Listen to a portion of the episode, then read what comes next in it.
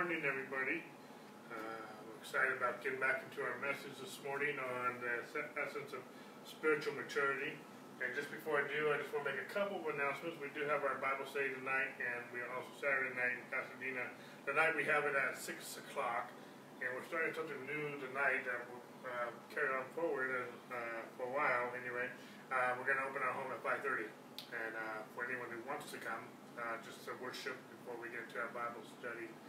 Uh, of course, anything we do is not mandatory. It's just if you wanted to come before we get to our Bible study at 5.30, just for some worship time, um, uh, the doors will be open and uh, we'll just enjoy that time together. And then we'll start our regular Bible study at 6 o'clock like we always do. And um, anyway, also I want to announce too, we're getting close to September, where we're going to be st starting up our Elios Bible classes again on September 4th. That's a Wednesday and Thursday every week. And so our website will give you the schedule. You'll be hearing more about that in the weeks to come. I'm working on some things to promote that. And uh, anyway, we're looking forward to starting our classes together. Uh, they're free. Uh, just to get us grounded deeper to the Word of God and our identity in Christ. Anyway, that will that will be starting at uh, Wednesdays and Thursdays, September 4th, the first week of September, right after Labor Day. Um, two days after Labor Day, anyway. So, anyway, with that in mind, um, let's go ahead and get our word.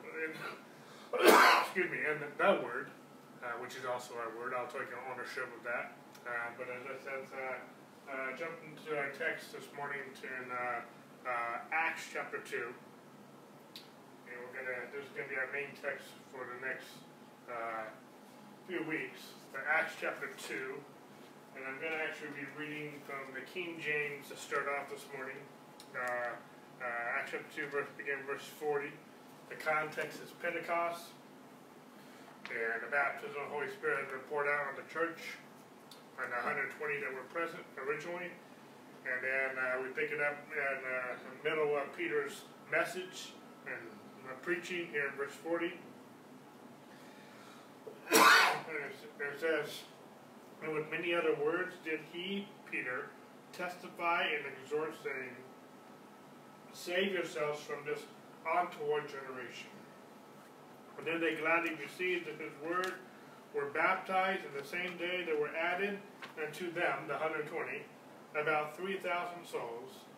And they continued steadfastly in the apostles' doctrine and fellowship and breaking of bread and in prayers. Well, this is where we're going to uh, be, like I said, in the next few weeks. We're going to be dissecting here uh, verse 42. But before I get there, I want to uh, piggyback on something here, uh, verse 40. And when Peter's preaching, he says, he makes a phrase here at the end of verse 40. He says, Save yourselves from this untoward generation. Now, that word untoward, we don't use that today, uh, but it means perverse. It also means warped. Uh, that's another definition for that. How many of you know that when we don't have a relationship with God, we're not connected with God, we can get very warped. We can get very, uh, Jesus said, apart from me, you can't do nothing. And our relationship with Jesus, our relationship with God, the Word of God, needs to be constant. We need to have a constant diet of God's Word. And when the church, when the church was born, this is the Pentecost is the birth of the church. And the very first born again believers that ever existed in the new covenant was that and they, these 3,120 people who were born again, they did four things. They continued steadfastly in the apostles' doctrine and fellowship and in breaking of bread and in prayers. If we scroll down, and we'll spend more time in here in a few weeks, but verse 26, I mean, verse 46, and they continuing daily with one accord in the temple and breaking bread from house to house, did eat their meat with gladness and singleness of heart. This was a daily thing. And I'm not trying to mandate uh, something, something, but at the same point in time, just Sunday is not enough. And I'm not, again, I know uh, there's different uh, days with people's schedules and whatnot, but we need to have a daily, we need to have a regular, we need to have a constant, steadfast devotion to the, first of all, the apostles' doctrine, to fellowship and breaking the bread and prayers. I'm going to spend a good amount of time on each one of these components right now I'm finishing up what we were started last week, talking about the apostles' doctrine, and we haven't quite finished that.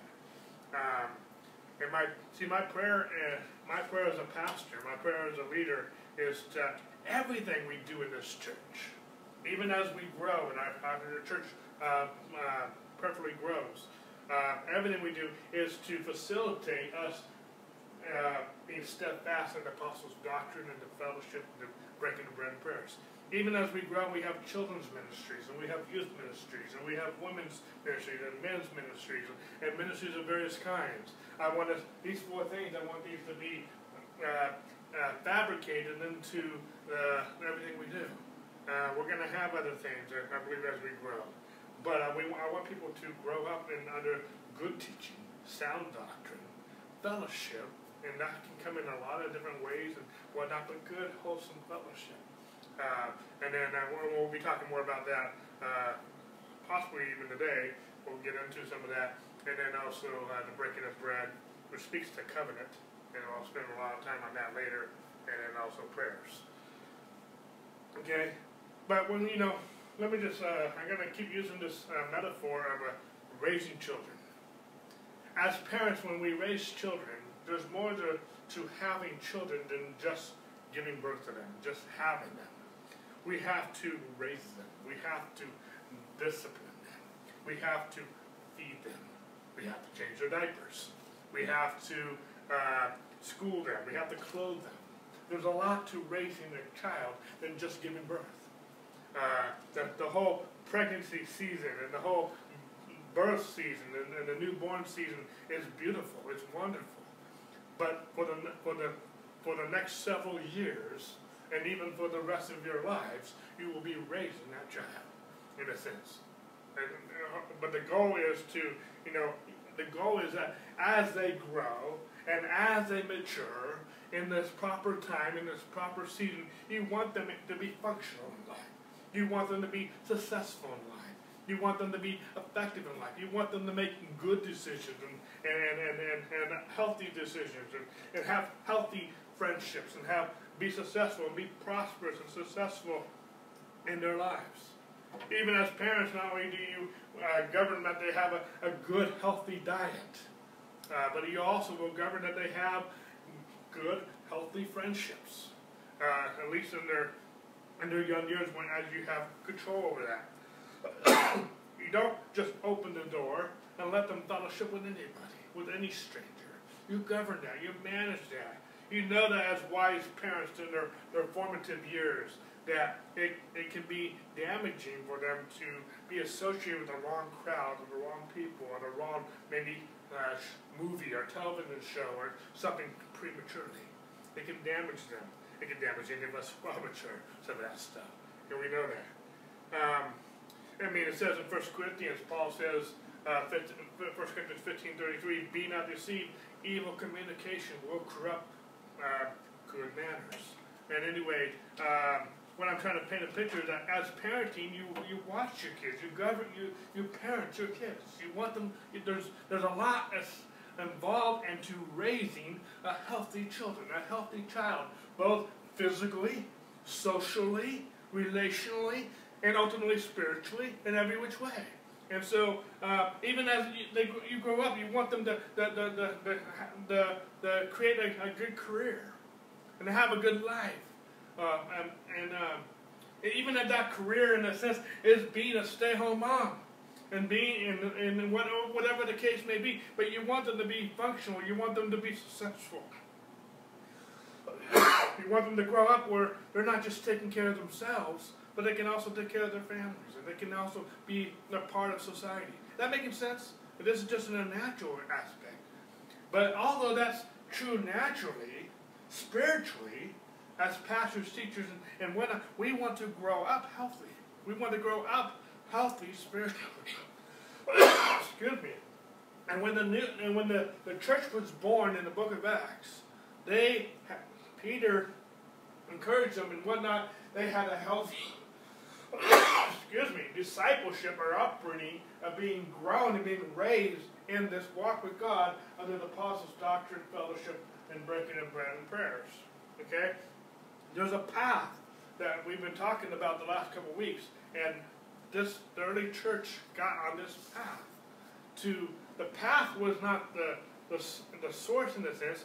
God is the source. A relationship with Jesus is the source. But this path helped us stay in relationship with Jesus.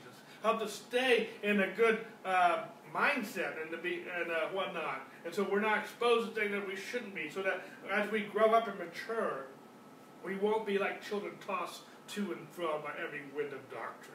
And that we will grow up and mature and be rooted and grounded and established in the faith as we've been taught, as we read about earlier in Colossians chapter 2, verse 7. Um, the early church, I believe, has laid down a path by which not, that, not only did they grow numerically, but I believe they also grew spiritually. They became established in the apostles' doctrine. They became established as the family of God in fellowship. They became established in a covenant relationship with God through the breaking of bread. And they become established in praying, laying hands on the sick, and seeing them recover. The church exploded. The church was powerful. The church was changing their world upside down for Jesus Christ because they were on a path of maturity in, uh, in, uh, in many different ways um, uh, what we do is making sense. We start with the apostles' doctrine, not only because it's listed first, but everything starts with teaching. From a child, we've been taught everything. Everything we know, we've been taught, whether it's been in, in by our parents, whether it's been in the classroom, whether it's been the, from a pastor, whether it's been from society, whether it's been through TV and movies and, and the arts, however, our, our, our friends, good friendships or bad friendships, we've everything we've learned, we've been taught. I mean, almost nowadays you can Google anything and learn anything, any type of trade, any type of. And sometimes I don't know how to do something on the computer, or I don't know how to do something. I'll Google how to do it, and it teaches me. I look very wise, real quick. Look like I got a master's degree in something. I don't. I just Googled it, and you know, and just uh, took the time to learn it. But everything starts with teaching, and we need to be taught the Word of God. We need to be taught the, the, the Word of God from a, a New Testament perspective, we, a New Covenant perspective, and we need to be taught that. It affects us in ways that are, are supernatural, and, and being taught the Word of God affects the other three that we're going to get into. Okay? It says in Psalm, uh, actually turn with me real quick to Psalm 138, verse 2. And my goal this morning is to finish up talking about the Apostles' doctrine and get into talking about fellowship a little bit this morning. We'll see how we do. But in Psalm 138, verse 2, it says, I will worship, excuse me, I will worship towards thy holy temple and praise thy name for thy loving kindness and for thy truth. Actually, you know what? Let me toggle real quick to the New King James. I wanted it for the purpose in the last text, but I want to go back to the King James. Let me start over. Psalm 138, verse 2. I will worship towards you, holy temple, and praise your name for your loving kindness and your truth. For you have magnified your word above your name. God has magnified or exalted his word above his name. That's very significant. We must feed on the Word of God. We must have a regular diet in, on the Word of God in order for us to mature uh, in, in Christ. Okay? This hopefully this is making sense so far. Let's go back to where we kind of left off last week, and let's go to uh, uh, John chapter 8.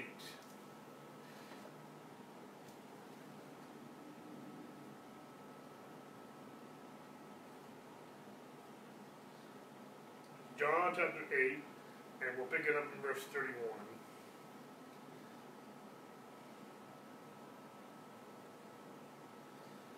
And Jesus is speaking, and then Jesus said to those Jews who believed in him, or believed him, If you abide in my word, you are my disciples indeed, and you shall know the truth, and the truth will, shall make you know, we call our, our church Lighthouse Discipleship Center for a reason. Um, and that second word there, discipleship, because we're all about discipleship. We have our our Sunday morning services. We have our uh, LDOS Bible classes I just talked about in our announcements. And then we also have our Bible studies on Saturday and Sunday nights. I want, I mean, my goal is as we grow, we have more than just teaching. But at the same point in time, I want the foundation. I want to, the, at, its core, uh, we're about disciple people. We're about uh, discipleship. And then we will continue in His Word individually. And as we continue in His Word individually, we, in a sense, will continue in His Word corporately. We will be His disciples. And, we, and as we continue in His Word, we will know the truth. And the truth that we know, the truth that we're being discipled in, will set us free. Uh, and that, is, is very powerful. We need to have a diet. We need to continue in His Word. The early church continued steadfast under the apostles' doctrine. We need to get to the, we can't get into the Word too much. I don't know if I said this last week, but we need to eat the Word of God. We need to drink the Word of God. We need to, I'm going to even use uh, a worldly term, we need to sniff it, snort it, needle it. We need to get God's Word into our system. We need to have a regular diet of God's Word. I know when I'm, you know, we are watered by the watering of God's Word. I know, I can tell when we don't water the grass right. We don't water the plants right. It just shows. It starts withering. I know when I'm not in the Word of God enough and having a relationship with God and His Word. My attitude starts withering. My, my demeanor, there's things about me that starts withering. When Sharon and I went to Charis Bible College a few years back, uh, between 2013 and 2016, people just noticed, family just noticed there was a difference. There was a maturity that was there. We, I mean, we saw it, but we didn't see it because we were right. We would just digest it. But those who, who didn't see us every day, those who they saw a change, they knew where we were before, and they saw a change in our attitude, in our behavior, and just uh, the quality of life we were having. Um, there was just a maturity that we uh, that was evidence to all, as the Scripture says. As uh, um, Paul encouraged even Timothy, watch your life and your doctrine. Let people see your progress so that it would be evidence to all. Um, in other words, we got to do whatever we need to do to get the words of the Word of God off the pages and into our heart, into our mind, that we can be renewed by by the uh, renewing. We can be transformed by the renewing of our mind. We need to have a relationship with God's Word. Okay. But just like a child, we were created and we were recreated in Christ to grow. A child, let me just go, go off on this for a moment. A child was created to believe in miracles. A child was created to believe in the supernatural. For instance, a child, we have taught children to believe in Santa we have taught children through a lot of uh, mo movies and, and books and, and, and fantasy stuff to believe in superheroes, to believe in that a, a bunny can lay eggs, Easter eggs. We, can, we have taught children that, that, that, uh, um, that you know, a lot of children believe animals can talk. They believe, children believe when you teach them that Jesus really walked on water that Jesus raised from the dead, or he raised the dead himself. Jesus, we, they believe that Jesus cleansed the lepers, that he healed the blind, that he healed the multitudes. The children believe stuff. If you will teach them, they believe it. And they believe it. I, I remember as a child, I believed there was a Santa Claus. I didn't understand how it all worked, how he came down the chimney and everything, and especially with houses with no chimney. Uh, I didn't understand it, or it was a very small chimney, I didn't understand that. But I really believe there was reindeer, and I believe there was a Santa Claus, because I was taught that. And, uh, and, uh, and different things. I uh, literally thought there was a Batman and Robin and a Superman. I, I literally thought these, there was these things. You know, I, I, I, had, a hard time believing the Easter Bunny a little bit, that he could lay eggs, because I didn't understand how that worked. But, uh, um, I, you know, I, Uh, anyway, it just didn't make sense. But I was okay with the treats that he left by. You know, I was okay with the Easter basket and, and everything that came with it, especially the candy. I was very good with that. But I just believed these things. I was taught them. As I read the Word of God and I heard the stories throughout, throughout uh, from Genesis to Jesus and, and, the miracles Jesus did, I believed it. And, uh, and you know, dude, but when I became an adult and different things, finally I did learn there wasn't a Santa Claus. So don't don't don't, worry. I'm, I'm, I've been I've been set free from that.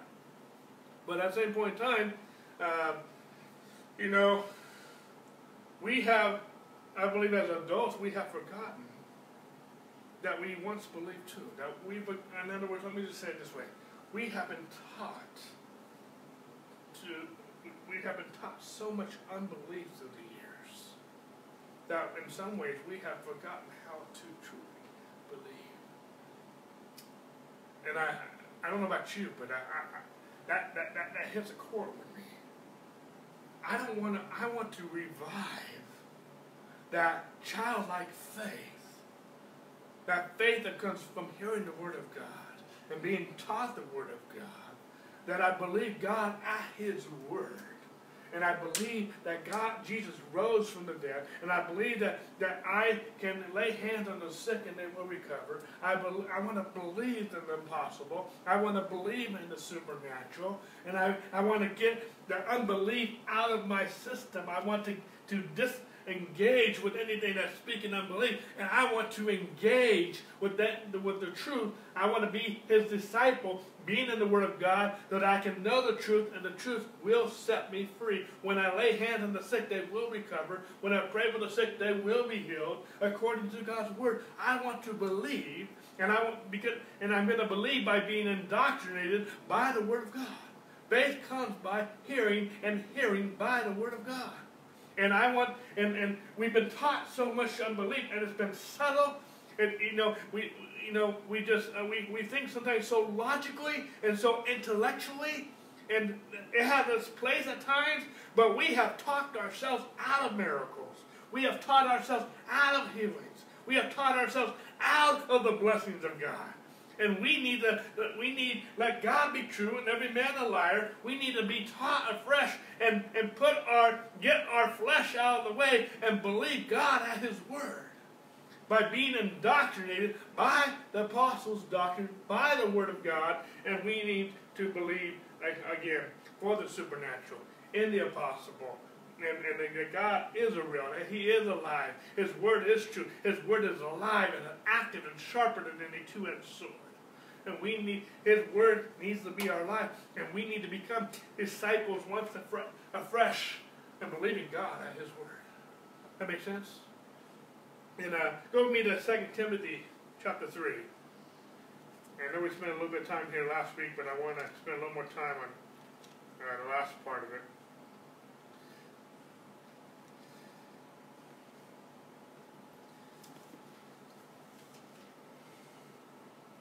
again, we're talking about the apostles' doctrine. Uh, the, the early church was steadfast and continued, and we want to continue steadfastly the apostles' doctrine. And Paul, apostle, is preaching. We spent a, lot of time last week on, on uh, verses 12 to 15, and I want to pick it up this morning on verse 16. In all Scripture, now all means all, okay, is given by inspiration of God and is profitable for doctrine, for reproof, for correction, for instruction in righteousness, that the man of God may be complete and duly equipped for every good, good work. All Scripture, all Scripture is inspired by God. All Scripture is God breathed. Okay, you know, and, it goes on to say that so that we were, were indoctrinated, reproved, corrected, and trained, uh, or instructed in righteousness, so that the man of God may be complete. Or the King James says perfect. That word perfect can also be translated matured. That we can mature, that we can come to perfection, that we can come to completeness. Uh, and, uh, any plant, any animal, any insect, any human has been designed to mature, come to, full, uh, to fullness. And, uh, and we need to be complete, not just physically, but we need to be complete spiritually as we grow up into Him in all things. And we're only going to grow up if we are indoctrinated, reproved, corrected, and trained in this righteousness. Okay? Uh, by the Word of God. But let me just go on to say the Word of God will equip us, it will build us, it will enable us to do every good work. We need to be mature. We need to be complete by the Word of God so that we can do every good work. Every good work, and every every means every. Every good work. I mean, I'm not just talking about spiritual things. I'm not just talking about healing the sick and raising the dead and, and, and, and, and different things that, that that's included. But I'm also talking about from parenting to being a good spouse, the marriage, and every good work. Everything we need to do in life, we want to do it good. We want to do a good work. We want to have a good home. We want to have a good marriage. We want to have good children. We want to have a good business. We want to have a good employment. We want to see good. We want to everything we do. We want to do good. We want to be effective. We, want, we are the head and not the tail. We are blessed and not cursed. We are above and not beneath. We are the children of God. We are blessed. And the beauty of the Lord that blesses the work of our hands and establishes the work of our hands for us. We want to do good, but we need to be indoctrinated and grounded in the Word of God that completes us, that, matures us. That making sense? Um, now, sorry, just reading over my notes. There's a teaching out there that, uh, so I want to just kind of address a, a, false teaching that's kind of floating around again. Um, but that some people believe that all scripture, and they, they, they, they water it down by saying that the, the Bible is just a, a collection of different authors writing their own biases and opinions and. And I don't buy that. Because I believe that God inspired each man to pen the Word of God. God inspired it. Yes, they wrote it. Uh, but they, uh, different men wrote, actually penned it. But I believe the Holy Spirit, by inspiration, inspired them to write down the Word of God. And the reason I want to address that is because any society, and we see this happening in our society today, any society that wants to control and enslave people, socialism is on the rise in our world today. And any society wants to enslave people and control people they have to take away the Word of God. They have to take it out. Because why? And it's why many countries and many people have, in a sense, become in, in, in a backslidden state because they are constantly assaulting the Word of God. They're constantly de, de, uh, devaluing the Word of God.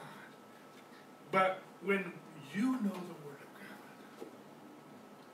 and you trust His truth because you've been His disciple. You know the truth. The truth will set you free.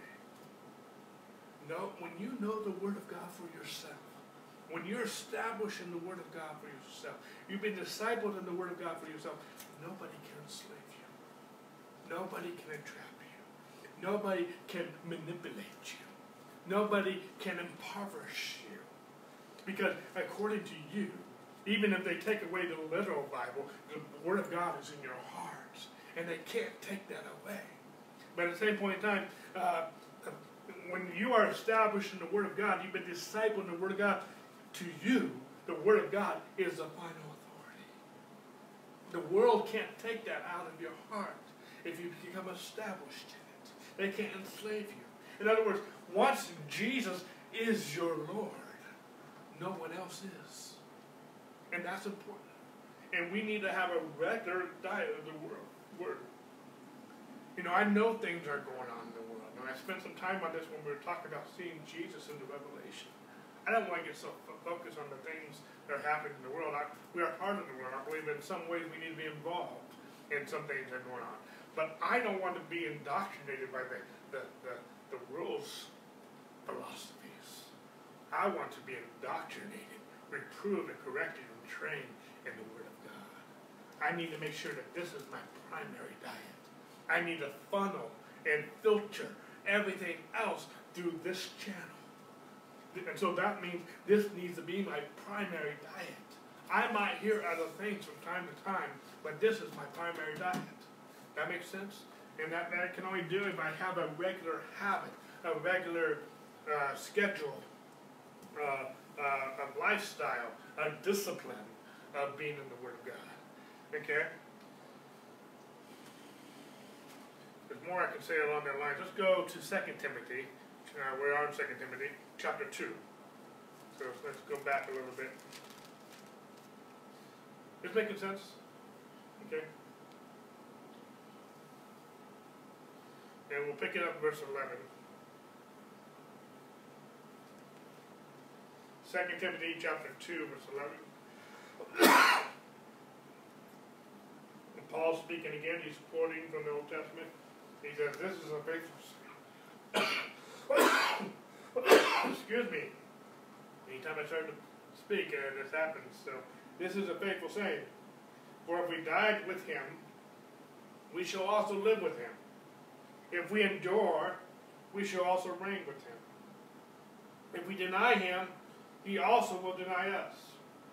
If we are faithless, he remains faithful, but he cannot deny himself.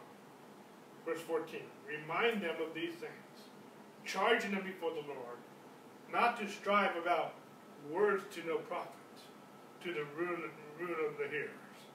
Be diligent to present yourselves approved to God, a worker who does not need to be ashamed, rightly dividing the word of truth. Maturity is not just getting a bunch of head knowledge. We need that knowledge. But maturity is also being, is not just reading and studying, but we need to have that discipline of reading and studying. But maturity is also rightly dividing the word of truth. We need to understand it. And we need to have the right perception. We need to have the right interpretation of the Word of God. But we need to have a regular habit, a regular diet of reading and studying the Word of God. But we need to make sure that what we're reading, what we're studying, and our interpretation of that is correct. We need to rightly divide the Word of truth. And how do we do that? Yes, we need good teachers. But ultimately, we need the Holy Spirit. He is the Spirit of truth. And if we have a relationship with the Holy Spirit, He will not only guide us, He also will protect if someone is teaching in error. And I love the, the, verse in the uh, book of Acts, I think it's chapter 17, where it talks about the church of Thessalonica, where they search the scriptures for themselves to see if these things be so. Anything I'm teaching, anything Andrew's teaching, anyone, any other one, good teacher of God's word is teaching, we need to have a regular relationship with the Word of God ourselves so we can discern whether these things be so. Don't just take my word for it. Don't just take Andrew's word for it. Don't just take any someone else's word for it. Take God's word for it. And let them teach you. Let them guide you. But let the Holy Spirit be your ultimate guide. That makes sense? Because all Scripture is inspired by the Holy Spirit. He is the true author of His Word. Okay? My job is to study His Word. My job is to learn the apostles' doctrine. My job is let the Holy Spirit to teach me and to guide me into all truth. I need to get in my heart so that I, I can impart to, even as a pastor, my job is to study it so that I can impart, I can get in my heart so hopefully as I teach it, I can impart truth to you. My goal is that what I do here on Sundays is not a lecture, it's not a speech, it's not a presentation, in many ways, it's not even a sermon or a message. It's the Word of God. And the Word of God is spirit and. That's what I'm hoping this is. That's what it should be. Uh, it shouldn't be. It should be more than just a, a lecture. Okay. Uh, there's much more I can talk about that, but I want to move on to some more new other territory. Does it making sense? There's more I can uh, uh, elaborate on the, the importance of the apostles' doctrine but we need to have uh, a regular diet of God's Word. And specifically, we need to understand the Apostles' doctrine so that we can properly, rightly divide the Old Testament. Uh, we don't. We need to understand we're in a new covenant. We're going to get into that a little bit more detail about new covenant when we get into the breaking of bread. We'll talk about that a little more in depth. Okay? But making sense so far? I want to switch gears. I want to start talking about fellowship. Okay? You know, Jesus is real. He's alive not only in me, but he's also real in you. He's alive in of, of each of us who are in the body of Christ. And I believe that there's a synergy, synergy, I hope I'm pronouncing that right, begin to take place when the life, the life in you begins to bring out the life of Christ out of me. When we get together, when you know, there's a synergy when the the body of Christ gets together like-minded believers get together. There's an energy. Uh, I see this especially on our in our in our church. We see this especially on our Sunday night Bible study. I, I like it because when we get together, there's just an energy. There's an energy in the room. We are encouraging one another. We are uh, edifying one another. We are admonishing one another. And there's just an energy. I don't. I leave Sunday night just charged, ready to go. Uh, not just because of the Word of God, that's the main component, but there's a like-mindedness, there's an energy. It, it just, it's, it, it's inspiring the Christ who's in me to come out and, and to, to, to minister to one another, but also to do to do Christianity, not just be a Christian, but uh, and, uh, and, and especially right now we're talking about a better way to pray. I want to go lay hands on the sick. I want to go pray. I want to do this. There's an energy that comes from not only the Word of God, but also the fellowship of this like-mindedness uh, together. Um, it, another way of explaining that synergy, in a sense, you get coals on a barbecue, and you separate those hot coals. They'll, they'll go out. But you get those hot coals together, and that that barbecue, those coals will reignite the fire. They'll get warm again. It's the same thing, you know, we, we, we, we do our lives throughout the week and whatever, but we come together as a family of God, and there's an energy, there's a reviving, there's, there's a synergy that's taking place. And uh, we need that. The, the, early church did it daily. They need that. We need that. He's, Peter said, save yourself from this uh, untoward, a perverse generation. We need to be charged under some good, just wholesome fellowship and be connected to the body. My arm doesn't do very well when it's disconnected to the body. But there's a synergy when the whole body is functioning, when the whole body is healthy. Someone who's sick and they're, they're bedbound, there's not a, they're, they're, even though the original problem might not be their legs or their back or whatever, but when they're not functioning, the whole body feels it. They start aching and different things and, and uh, uh, different things that can happen, but the whole body needs to be functioning. We need to have a good diet. We need to have good exercise. We need to have mobility. We need have we. There's other things that we need to do, but the body is supposed to function. The body is supposed to go places. Your body is supposed to go do things. The body is supposed to speak some things and learn some things and hear some things and touch some things. Uh, it's not just an island to itself, it, but there's a synergy when the body of Christ is fellowshipping. I know I'm just giving you know just some uh, preliminary thoughts on fellowship. But the word fellowship in the Greek is the word is koinonia. And I want to bring out four definitions before we get into some scripture here. But just the word koinonia. The word koinonia uh, is there's four definitions to this. One, the first one is partnership. Partnership. You can also uh, just even take the word fellowship and use this kind of definition that goes with partnership. Two fellows in the same ship. There's a partnership. Two fellows, fellowship. Two fellows in the same ship. Uh, we there's a partnership in uh, in lives. We are again we're not an island to ourselves. The, the second definition is uh, is sharing the gifts of life. Our story needs to be told. Your story needs to be told. Someone needs to hear your story. Uh, someone needs to hear my story. Uh, there's a there's a sharing. There's a partnership again. again, but there's a sharing in the gifts of life. we're not an island to ourselves. The third one, this is probably more accurate in many ways, but there's it also means a social intimacy. I don't want to be crude with this, that's not my heart with this, but literally the word means social intercourse.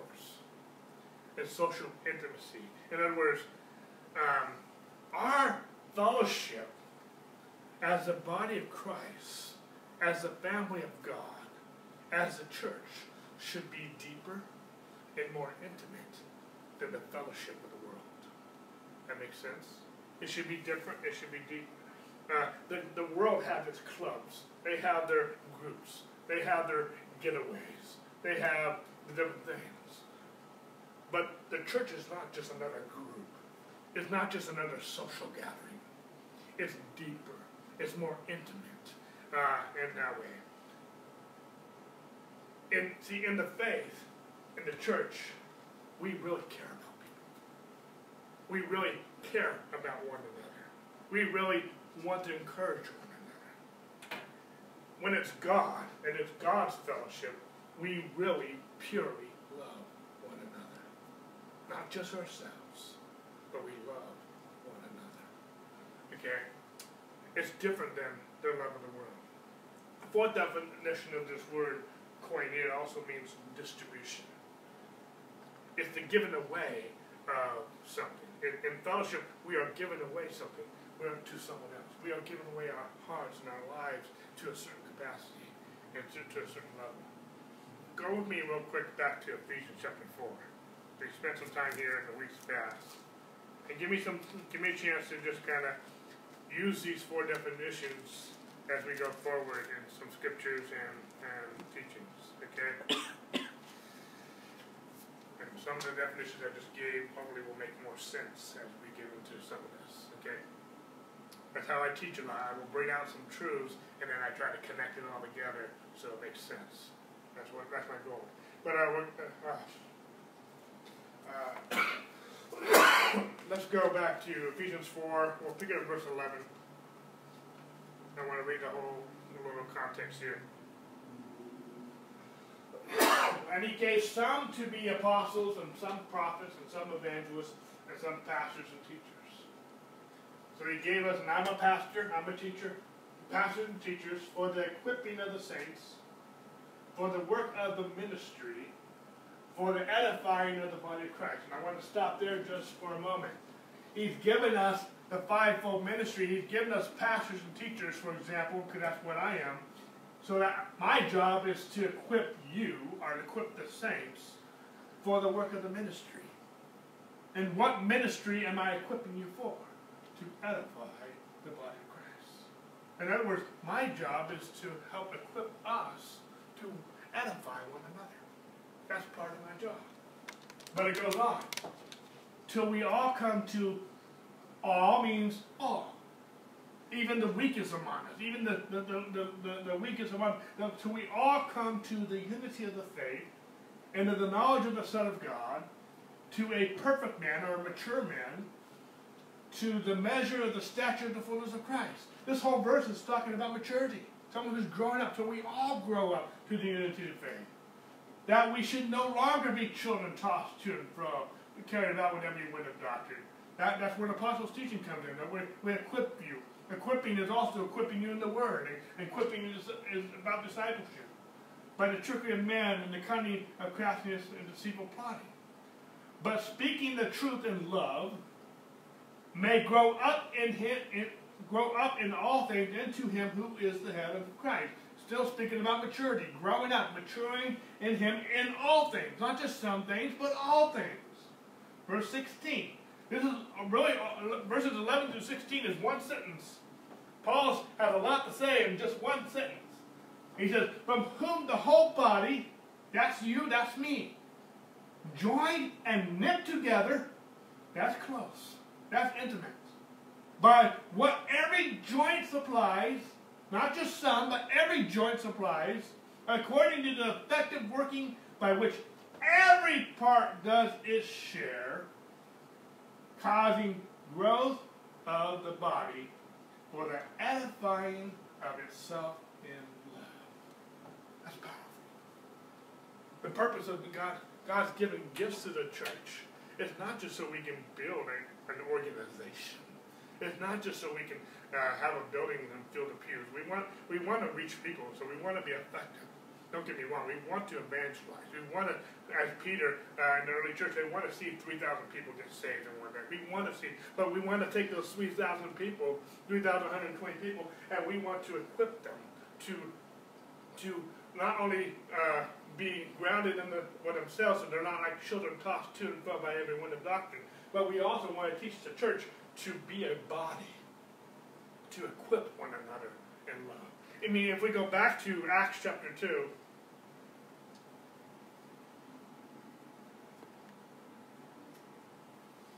I get a little ahead of myself with this stop, but I want to I want to address it while we're here. Let's go back to verse 42.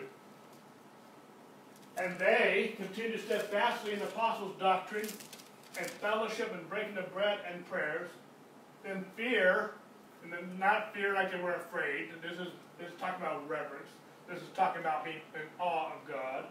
And then with fear came upon every soul, and many wonders and signs were done through, through the apostles. We were talking a little bit about that last night.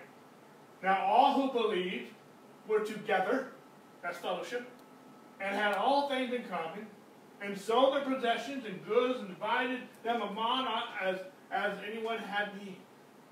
And so continued daily with one accord in the temple and the breaking of bread from house to house, and they ate their food with gladness and simplicity of heart, praising God and having favor with all the people.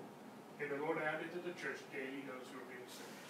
There's a lot of different things in there, but the church was not just devoted to the, the word and teaching, but the church was also being very, they were being a family. And you know, even this idea of family is can be foreign to a lot of people. We've lost that in many ways in our culture today. Just the family. I mean, our culture, society is trying to, to break up marriage and and redefine marriage and redefine families and different things. But God has orchestrated, I mean, the first institute that God put together in the garden was a man and a woman, marriage. And out of that came a family. And we are the family of God. And and I'm going to use more scriptures. We get, get into this a little more deeper. But God wants us not just to, to be steadfast in apostles' doctrine, but also in fellowship. We're going to get into a little bit more of what we just read about how they, they, they, they, they minister to one another. Okay? Uh, but let me just go off in just a second. You know, there's nothing wrong with when sometimes when we come to a new church or we come to a church, there's nothing wrong sometimes for a season in some regards to just come and attend. Um, in other words, let me explain what I'm trying to say. Sometimes, sometimes when people are coming to maybe a new church, we're not. And we're a smaller church, so this might not be the best example, but sometimes, sometimes when we visit another church, because sometimes people, they, they just came out of a bad experience in a church. And they're wounded, they're, they're, they're damaged, and they're hurting, they're broken. And sometimes, the first thing they need, they just need to sit and be ministered to and get healed and whatnot. Fellowship will help that too, so don't get me wrong. But sometimes, because of some backgrounds, some people are just uncomfortable with taking church to another level and getting involved in fellowship another. Sometimes, some people, uh, their doctrine is so messed up because of wrong teaching that sometimes they need to just sit under the pastor's teaching for a little, for a season in a sense, and get their some of their doctrine cleansed cleaned up a little bit. Fellowship can also help with that too. But uh, uh, but sometimes, in, in other words, I'm, I'm, I'm trying to be understanding that some people, every church I know, Pastor Lawson, Duane Sheriff, other churches, every pastor I know, they're, they're, they're encouraging their, their churches to get into small groups. They're encouraging them to get into small Bible studies and groups of various kinds. And, and they call some them call cell groups, small groups, whatever they may call. And we need that. They're trying. They, they want them to be steadfast under the teaching on Sunday mornings or, or weekly, but also they, they're encouraging them to get involved in the small groups But sometimes when people first, uh, sometimes there are times where maybe something has just taken place and we need a season just to be ministered to. And not, uh, and, and, and that makes sense. But we just need a season just to get ministered to. But even though that's true, we all need fellowship. We not only need it for ourselves, but there's a value of giving our fellowship to other people. All right, we're going to get into that. But there's a time, even if we there's a season sometimes where we just need to, to lay low and just receive. We, there's a time when we all need to get begin to engage and connect with other believers at some level. There's a time where we all need to get into and we're all going to be, in one sense, maybe different levels of, of fellowship, and that's okay. Uh, but we need to go, we need to start somewhere. Some people, they're doing too much. And everything's struggling because they're just doing way too much. But some, and we need to find that right balance. Because I started this a couple weeks ago. I talked about, you know, this is a diet that we need a well-balanced diet. Okay? Uh, when I was a child, I ate too many carrots. I turned yellow. Carrots are good for you. I don't eat enough now. But I'm not sure yellow, turning yellow was God's design for me. Okay? I'm glad it wasn't blueberries and I turned into a smurf or something. You know? But uh, it's just, you know, there needs to be a balanced diet. We need to balance fellowship. But we, most of us need to do more fellowship. At the same point in time, we need to balance that. Okay? It's not all about fellowship. That's not my message. But we need to continue steadfastly in the apostles' doctrine and fellowship. And we'll, we'll, we'll talk about some other things in a, in, a few, in a few weeks. But my job, or our job as a church, is to help facilitate uh, it doesn't have to just be in these four walls. It doesn't just have to be on our calendar, in a sense. But the church should fellowship. The church should be connected as a family. Because not, not, when you don't show, not uh, not only do you perhaps not receive part of that blessing, but we don't receive part of that blessing because you're missing. We bless one another.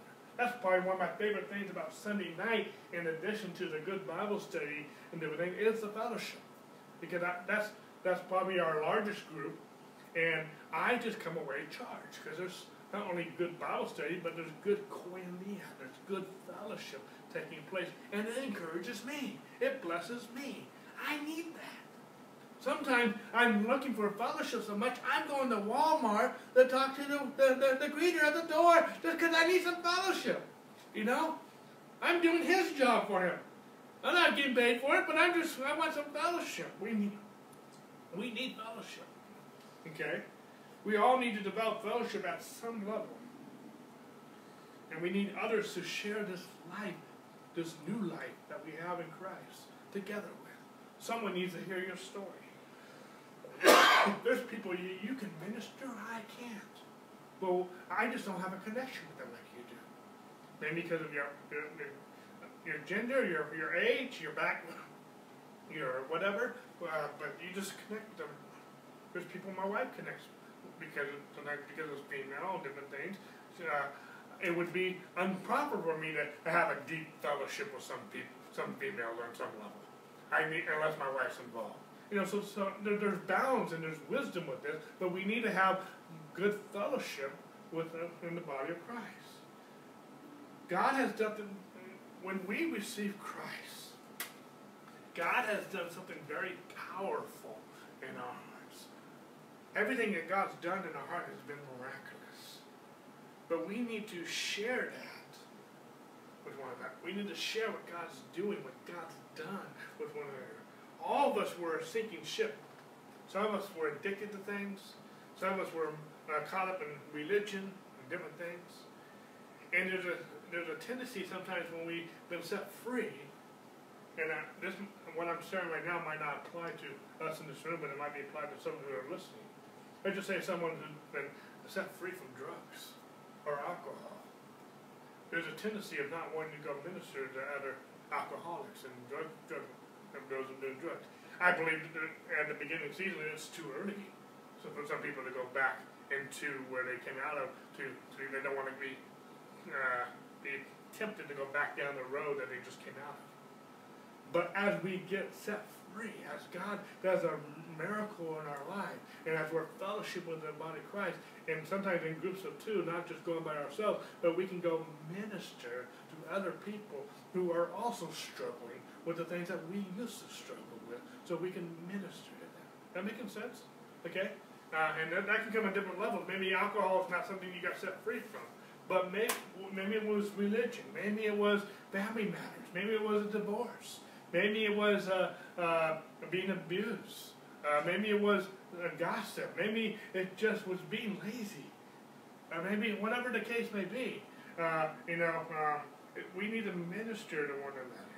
And there's a there's a there's a wisdom of being mature as we mature in our in, in the apostles' doctrine and the fellowship that and we don't and some things we don't want to do alone and we don't want to do until we are mature, in a sense. Uh, and uh, hopefully I'm making sense with this. But we just need to, and I'm getting some thoughts uh, uh, out ahead of time here before I get to some other scriptures here. But what I'm also trying to get at is praise God for our relationship. But in that relationship with God, do we do we really care about other people? Do we really love them? Even our enemies, even the people we don't want, we get along with. Do we really care about people? Sometimes we, and this might not apply to everyone either, but sometimes we tend to want to fellowship with people who are like us. And it might not, again, it might not apply the I'm talking to the wrong group here in one sense. But sometimes, some people, they will only talk to people or fellowship with people of their race or their economic status or whatever the case may be. But in Christ, we fellowship on the basis of the cross. We fellowship on the basis of who we are in Christ and not on the basis of some economic or racial status. We are one in Christ, and we fellowship. We, some, and this group might not struggle with that, but some other people might. We need to be willing to to fellowship with people of different races, of different ec economic backgrounds, and different different things. And as the body of Christ, as in um, as the family of God. That makes sense. Maybe we're not struggling with that, but other people have struggled with that. They just have a hard time because maybe of their upbringing or how they're taught or whatever, they just have a hard time fellowshipping with people of, of different statuses for whatever reason, however wrong it may be. But we need to allow the cross, and, and in other words, we need to allow God's love for us to soften our hearts so we can love one another and love one another properly. Okay? Let's go, uh, let's get some scripture into some of this. First John chapter 1.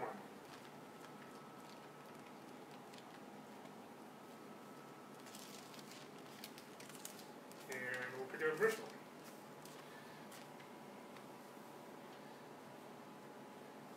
And even as I'm as we're turning there with some last thoughts and what I've just talked about, there's a place in our walk with God there's a place in our discipleship where our in our faith transcends our cultural background.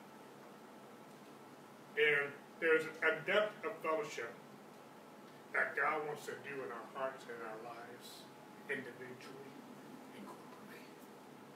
I believe God wants the church to be close. And I'm not saying my relationship with you will be as close as my wife. No, there's that's, a, that's another covenant relationship we'll talk a little bit about in the next section we're going to get into. But there's different levels of relationships.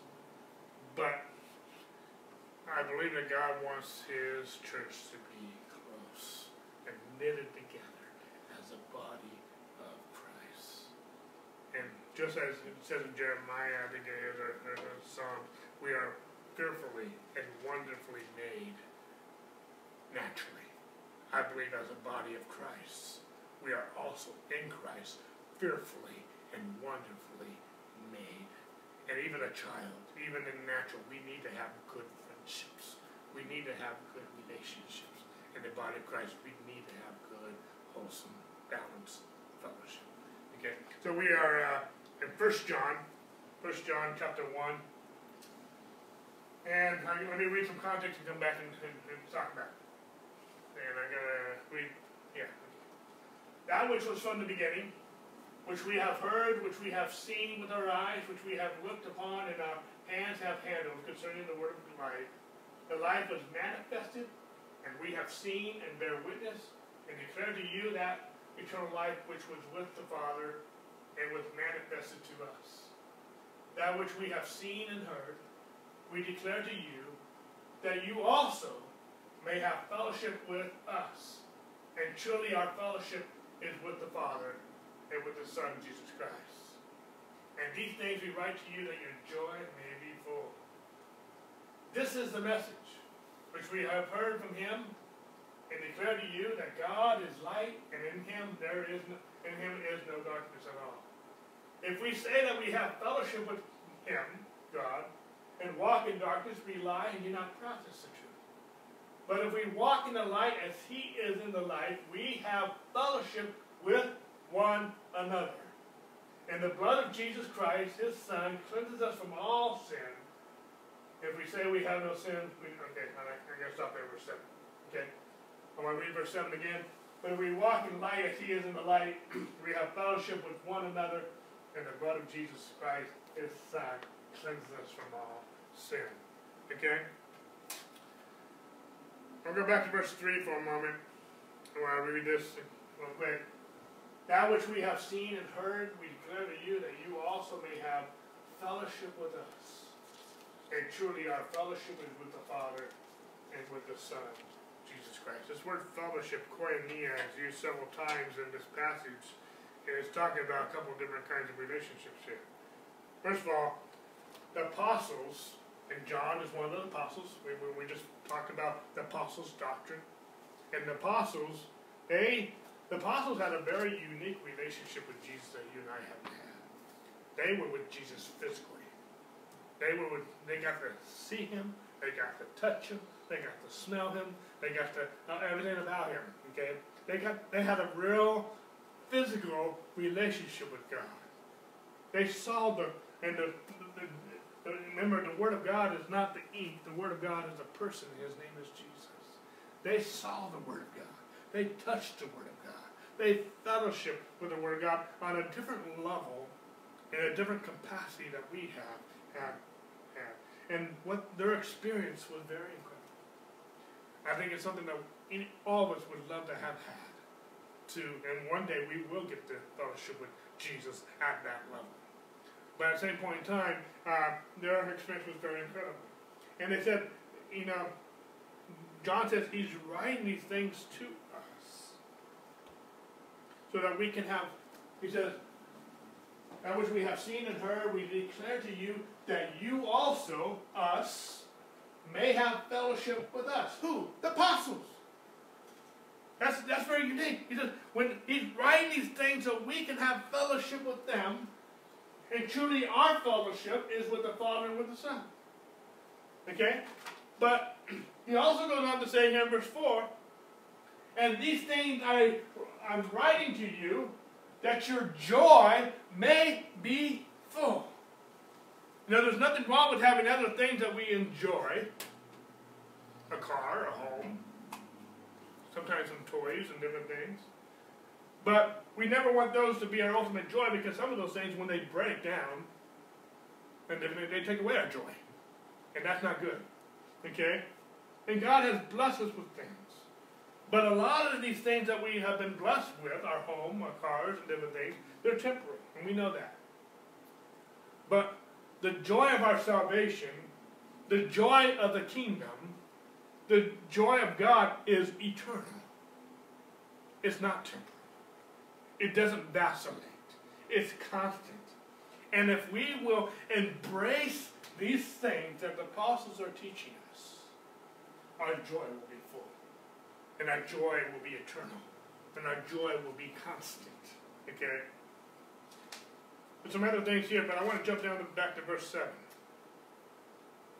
But if we walk in the light as he is in the light, we have fellowship with one another, and the blood of Jesus Christ, his son, cleanses us from all sin. Okay? So you talk about if we walk in the light, we will have fellowship with one another. This is very, very powerful. In other words, he says, uh,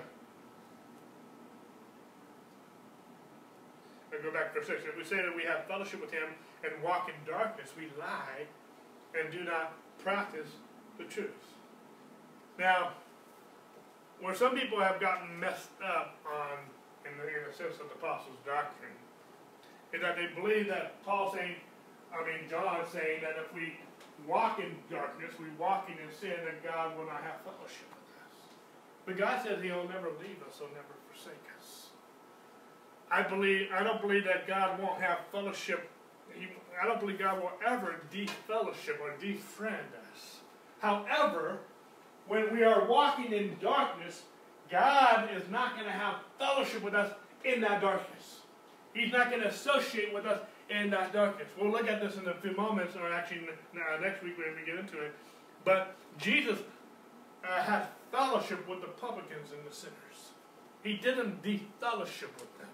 He fellowship with them, but he's not going to fellowship with him in that darkness. Hopefully that's making sense. Okay? God doesn't condone our sin. God doesn't God doesn't God doesn't act like our sins are, are walking in darkness doesn't matter. It does matter. It does affect us. It is wrong. It is, it is unhealthy. It will cost you. It will destroy you. I just know this. When I walk in darkness, I hear God very clearly. The fact that I hear God very clearly, God is still fellowshipping. Okay? In other words, this is how I hear God say, What's up with this? What are you thinking? In other words, I hear this, I hear God tell me this. This is not my plan for you. Uh, that's not what I saved you for. My plan, I have a better plan for you. I feel God reproving me, correct me. Maybe I'm not thinking straight. Maybe I'm not acting right. Maybe my attitude's wrong. And in that moment, I'm walking in darkness. Maybe I say something wrong. Maybe I do something wrong. We've all done things wrong. We've all done, done, done a, as Andrew would say, or even Duane Sheriff would say, a piece of stupid. We've all done stupid things. We've all done foolish things. We've all, in a moment, then I've been tempted to walk in darkness. I'm not talking about where we're just, we just start walking in, uh, some people have done that too, but some I'm not just talking about where we, we, we've fallen off the wagon, so to speak, where we're, we're, we're, we're indulging in some sin and a sinful behavior. That's, not, that's another thing that some people struggle with. That might not be our case. But I just know that in the moment when I'm not walking, when I'm, when I'm making mistakes and when I'm walking in darkness, God is still fellowshipping with me. He's correcting me. He's reproving me. He's convicting me. And he didn't stop fellowshipping with me. He didn't, he didn't write me off. Even when Adam sinned in the garden, God didn't hide from Adam. Adam hid from God. God never stopped fellowshipping with Adam. Adam stopped fellowshipping with God. It wasn't that, and that's the way sin usually works. See, when, when I walk in darkness or I do something wrong, God chastens me. He does correct me. I, and I've talked about this in other studies. He does it out of mercy. He does it in His love. He doesn't do it to kill me. He doesn't do it to condemn me. He doesn't do it to destroy me. But He does chasten the one He loves. He does correct us. But if I, but he goes on to say, verse 7, but if I walk in the light as he is in the light, we have fellowship with one another. Okay? That's huge. See, God won't ever forsake us. God won't ever uh, uh, turn his back on us. God won't, God's love for us is unconditional. God's love for us never changes. It doesn't vacillate. But my fellowship with Him will change if I'm walking in darkness. My fellowship with you and with the body of Christ will change when I'm walking in darkness. What I do not only affects my relationship with God, not his relationship with me, but my relationship with God, but what I do wrong also affects, because that's what we're talking about, fellowship, affects my fellowship for example, if I, as a pastor, started walking down a road of adultery, for example, it will affect my relationship with my wife. It will affect my fellowship as a pastor. It will affect my fellowship with the body of Christ. It will affect that. God has forgiven me. God has reconciled himself to me. And, and if I don't, if I'm not repentant, it's going to affect my relationship with God. But it will affect my fellowship with you. That making sense? I'm just using that as an example. But sin hurts people. Okay? And I'm amazed that many times the church the culture in some churches and some gatherings that won't or refuse to acknowledge this is wrong and this is right. And sometimes we, we need to we, we need to know what's wrong and right. If we don't know what's wrong and right, how are we going to know what to avoid? Christ has already taken my sins, yes. But sin, Bible says, Paul says in Galatians that if you uh, if, if you sow to the flesh, of the flesh you will reap corruption. But if you sow to the Spirit, of the Spirit you will reap everlasting life. He's talking to the church. The apostle, when we talk about the apostles' doctrine, the apostles, the apostle Paul says if we, the church, uh, sow to the flesh of the flesh, we will reap corruption. We're not reaping corruption, corruption from God. We are reaping corruption from the flesh because that's what we sowed to. Sin is still dangerous. The wages of sin is still death. God has already re- reconciled this relationship, but sin will still affect these kinds of relationships and will affect my relationship and my fellowship with God. That making sense? Sin is still dangerous. And God didn't set us free so we can continue to sin. God set us free so we won't be entangled with sin.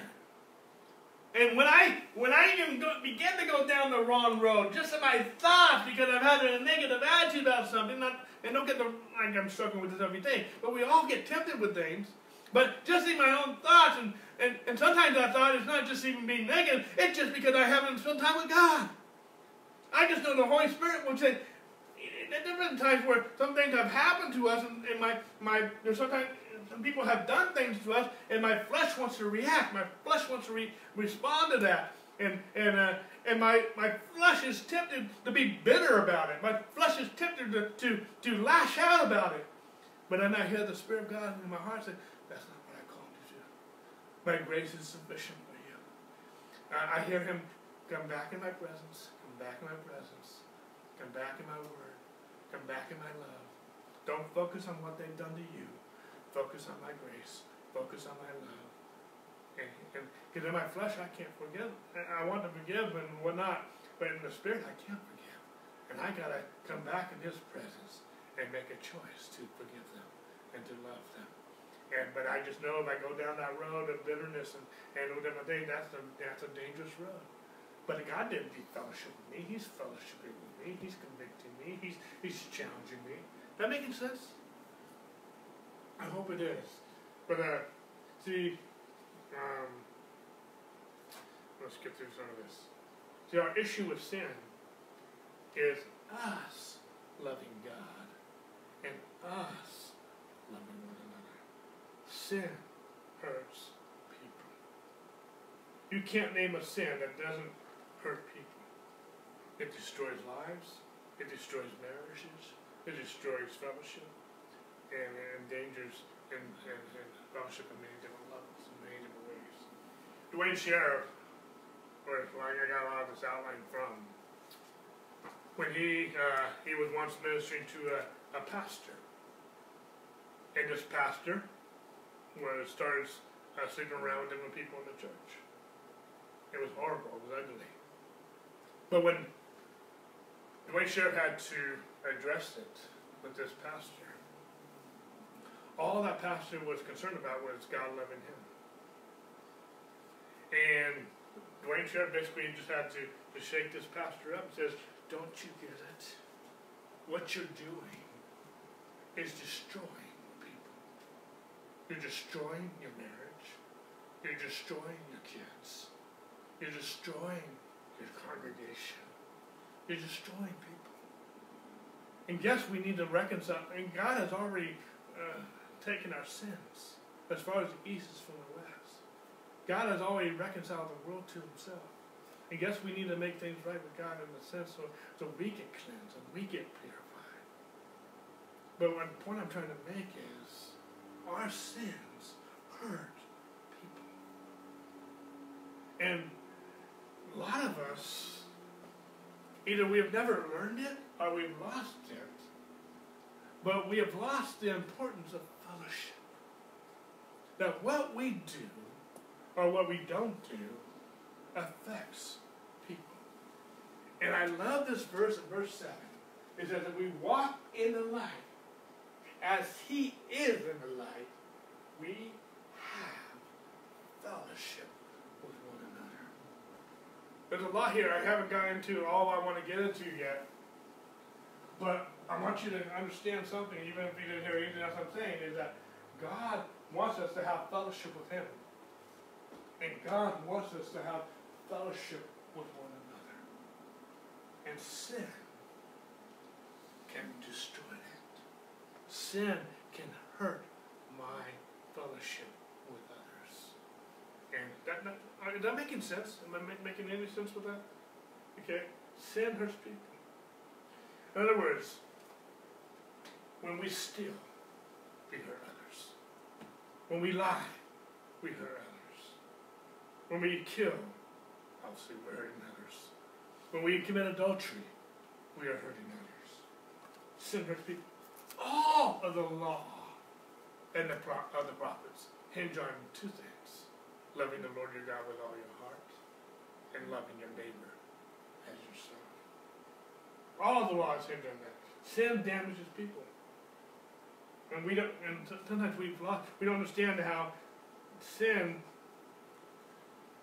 we've lost the, the power in the sense of fellowship and the importance of fellowship and how it damages people. And how I know that is because some people as I minister to them, they're not just like this pastor Duane Sheriff was ministering to, they're not even thinking about how it affects their wife or their spouse or their, their kids or, or the church or one another. But what things that we do affect other people. Okay? Um, in other words, we not only need to get things right with God, but we also need to get things right with each other. When we walk in light, we can have fellowship with one another. Okay. Let's, let's switch gears for a moment. I just have a few more minutes left. Philemon, chapter 4.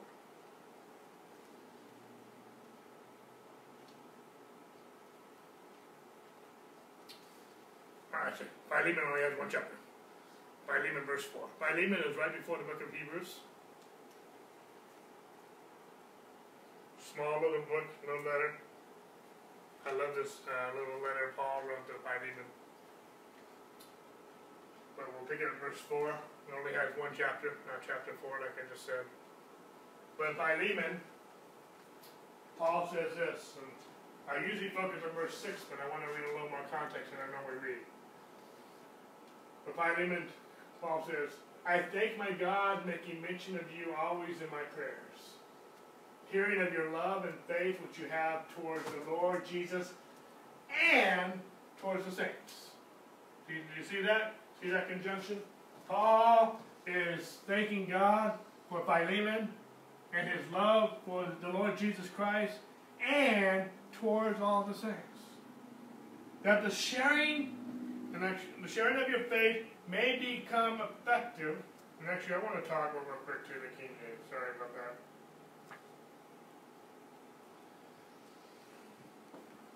Verse 6. That the communication of thy faith may become effectual by the acknowledging of every good thing which is in you in Christ Jesus. For we have great joy and consolation in thy love because the bowels of the saints are being refreshed by thee, brother. I'm just going to say this jokingly that Paul was glad that the bowels of the saints were refreshed. In other words, as Duane Sheriff said, he just said in church, I'm here to refresh your bowels. And Duane Sheriff just went on to say, he said, How do you refresh one another's bowels? Now, the word bowels and I, got a little ahead of myself here, is the inner man. It's talking about our inner feelings. It's talking about our inner emotions, okay? But I also want to highlight something for a moment, going back to verse 6, I've taught on verse 6 many times. That communication that faith becomes effectual by the knowledge of every good thing which is in your Christ Jesus. This word communication is the word koinonia. That the partnership, that the fellowship of thy faith may become effectual as you acknowledge every good thing that's in you in Christ Jesus.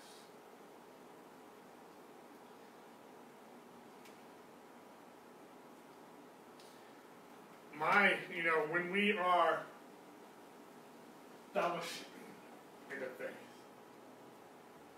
our faith becomes effectual. As we know everything in Christ Jesus. But we have great joy and consolation and love because of thy vows. In other words, when we are fellowshipping together, when we are ministering to one another as we should, at this level that I'm trying to I'm trying to get into, talking about the the the the, the, the vows, the, the, the hearts of the saints are refreshed. When we meet together on Sunday nights, for example, I keep going back to that because that's our, one of my favorite groups uh, that we have right now. Is I'm refreshed, and our hearts are refreshed as we are communicating, as we are fellowshipping together in the saints, as we and, and that communication, that fellowship becomes effectual as we are acknowledging every good thing that's in us in Christ Jesus. Uh,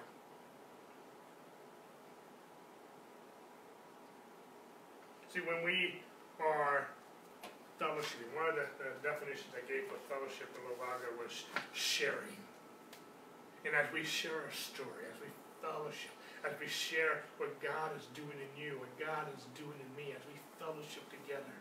I mean, just even this morning we talked about how was your week and different things. We're sharing what God is doing. Uh, you know, we as a church we learn to, to mourn with those who mourn and weep with those who weep and rejoice with those who rejoice. We're fellowship and we're enjoying, we're sharing with one another. Not only the good stuff, but also the, the stuff that we're weeping about, things that we're mourning about. We can pray and encourage and exhort and admonish one another in the Lord. But as we do that, as we minister to one another, that whole fellowship is miraculous. It's restoring, it's refreshing our bowels, it's refreshing our inner man, it's refreshing us. And we're being refreshed by that. There's been times where we've gone through things and we didn't have the fellowship. Or well, maybe we were an island to ourselves because of what we're going through. We didn't get that refreshing. We didn't get that encouragement. And it's it's harder to go through things alone. Um, you know, when just naturally, it's uh, science says, uh, doctors have said that when the body is healthy, the physical body is healthy, the cells in your body begin to multiply. That's why a lot of churches used to call their little small groups cell groups. Because the whole idea was as we fellowshipped, those cells would multiply. and Because the body is becoming healthy. As we fellowship together, as we minister to one another, as we are um, the, the, the, the communicate the fellowship of the saints, the, the, the, our faith becomes effectual. It encourages. Our faith comes from hearing the word of God, the apostles' doctrine, yes. But it becomes effectual as we acknowledge every good thing that's in us in Christ Jesus, as we as we partner with that, as we fellowship, as we share that, as we um, because uh, even Paul was saying, I thank you that which you, your love towards the Lord Jesus and towards all the saints. Philemon was not just doing his own thing. And Paul wasn't just doing his own thing. But Paul praised and, and, and, and, and and was thankful for Philemon that he loved Jesus and all the saints, that his faith, that the, his faith that he was, the, the koinonia of his faith with the church could be effectual. You know, I'm going to close with this. I'm just I'm out of time. And I hopefully like I've developed this more. We're going to come back next week and hopefully develop this some more. Next week on fellowship, and then we'll get into breaking the bread and they go together many ways. But the body of Christ is stronger together. Jesus said that we, the world will know that we're his disciples because of our love for one another. He prayed in John 17, he prayed, Father, I pray that they would be one, as you and I are one, so that the world would know that you sent me. Our greatest effectual evangelism to the world is how we love one. And when we are in partnership and fellowshipping with one another. That makes sense? We don't, we cannot, we are, in other words, we are a bad example to the world when we are fighting one, one another, devouring one another. There's some other scriptures we'll get into in Ephesians chapter 4, which is the same context that Paul was speaking about uh, the church edifying itself in love. He says that we grieve the Holy Spirit when we devour and fight with one another. That just as Christ has forgiven us, we should forgive one another.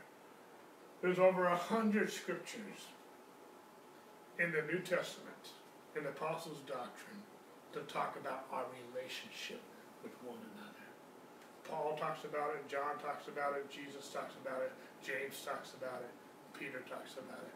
We need to fellowship and in partnership in koinonia. And as we walk with him who is in the light, we have fellowship with one another. In other words, when we're walking with Him, we don't break up our fellowship with one another. Well, we have fellowship with one another. But when we walk in darkness, when we do things on our own and different things, we can hurt, we can damage, we can even destroy. And we need that. That, that fellowship is important not just for us. That, that fellowship is important for you, and that fellowship is important as our witness to the world is, is important. The church met daily. and we're going to see this in a few moments when we get, I mean, next week when we get, hopefully get into it, the breaking of bread also. I'm not done with fellowship. I got some more scriptures to go go on here. But hopefully I'm making sense. I know I just barely got into this. I don't know if my communicating fellowship's uh, good enough right now. I'm hoping I'm making sense, but I, my heart is that we will continue steadfastly in the apostles' doctrine, the fellowship, breaking the bread, and prayer. And we will see the importance of why we need those. We need both of the, all four of those as part of our diet and our regular um, uh, lifestyle. But we just worship you, we exalt you, we magnify you. We thank you for your word. We glorify you. Lord, we just thank you for the body of Christ. We thank you for the apostles' teachings. And Lord, we just thank you for uh, everything that you've given us. Lord, teach us afresh the importance and the value of good, Christian, wholesome fellowship. Lord, teach us that. Lord, we've lost that, I believe, in our society. We've lost that in many different ways, even in the church. Lord, help us to bring that back.